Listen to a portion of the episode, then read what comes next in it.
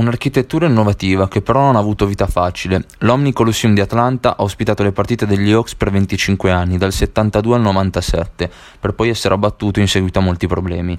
Sede delle partite di pallavolo ai Giochi Olimpici del novantasei, giusto un anno prima della sua chiusura e demolizione, faceva parte del C N N Center, il quartier generale del grande network televisivo che ha sede qui dal ottantasette.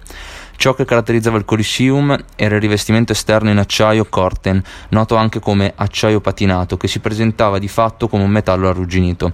Infatti, peculiarità di questo materiale è la formazione di una patina superficiale costituita da ossidi dei suoi elementi, tale da impedire il progressivo estendersi della naturale corrosione. In pratica arrugginisce per non arrugginire di più.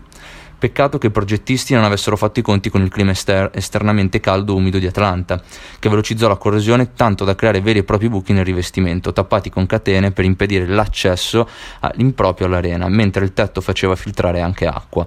Tetto che venne soprannominato waffle o scatola di uova per il suo particolare aspetto.